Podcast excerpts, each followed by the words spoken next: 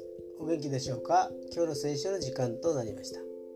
今日の聖書の箇所は旧約聖書詩編121編8節。詩編121編8節でございます。お読みいたします。主はあなたを行くにも帰るにも今より常しえまでも守られる。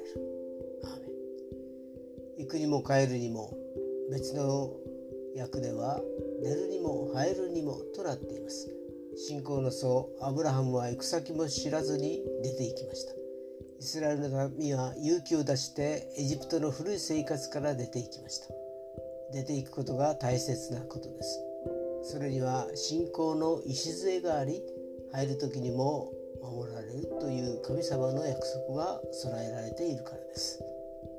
今日も主の道に歩むことができますように。それでは今日という一日が皆さんにとって良き一日でありますように。よしでした。